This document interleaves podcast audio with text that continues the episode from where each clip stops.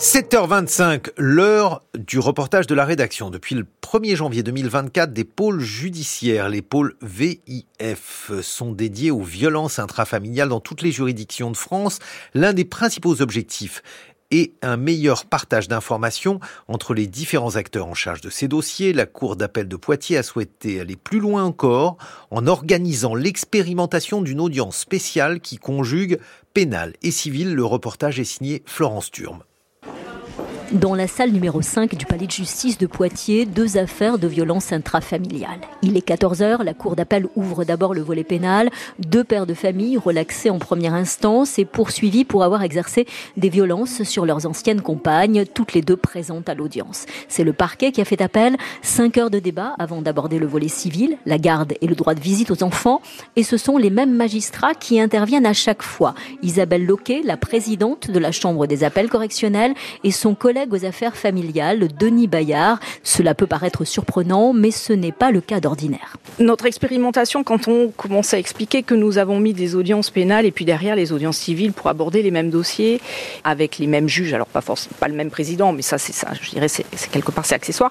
On est tenté de dire que finalement, c'est pas vraiment révolutionnaire. Sauf que la communication entre la justice pénale et la justice civile, elle est impensée. Et lorsque des affaires vont interroger à la fois le juge pénal et à la fois le juge civil, eh bien ces passerelles, elles ne se font pas, elles n'existent pas. On peut se retrouver lorsqu'on est juge aux affaires familiales, à savoir qu'il y a eu une décision pénale dans un dossier concernant le papa ou la maman ou concernant les enfants, qui a une incidence sans qu'on ait connaissance de la décision. C'est un point aveugle qui n'est pas forcément connu des juges et qui a quand même son importance dans la décision. Ce qu'on a souhaité, nous, c'est sur des dossiers qui venaient en appel, les traiter dans le même temps, de façon à ce que ce débat il porte sur l'ensemble de la situation familiale.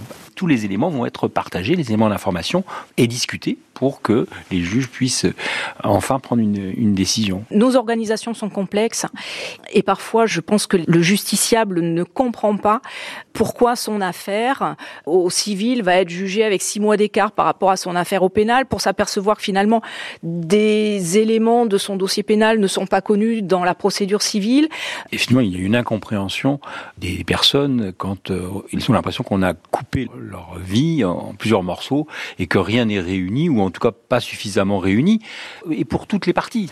Une expérimentation qui répond à une demande légitime du justiciable, estiment les deux magistrats, mais aussi à une évolution de la prise en compte de ces violences intrafamiliales, souligne Carole Vochtas, substitute générale, qui a requis des peines de prison avec sursis et le retrait de l'autorité parentale à l'encontre des deux prévenus. Ce que l'on peut noter, c'est cette notion de prise en compte des violences intrafamiliales et de la conception même des violences intrafamiliales qui peuvent être parfois décrites comme des difficultés de couple, en omettant complètement la notion d'infraction pénale pour tenter de dissimuler la réalité de la situation et la réalité des violences que peuvent subir des personnes.